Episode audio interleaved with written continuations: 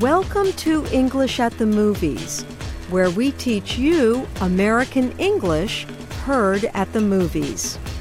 Our expression today is the cost of doing business from The Accountant.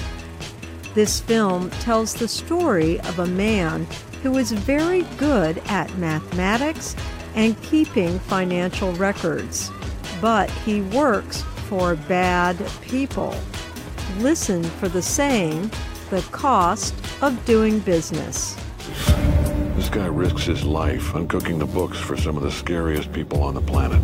Imagine the secrets this guy has. If their secrets get too big, killing him may be the cost of doing business. So, what is the meaning of the cost of doing business?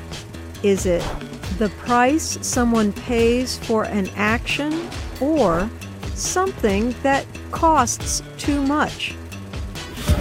This guy risks his life uncooking the books for some of the scariest people on the planet.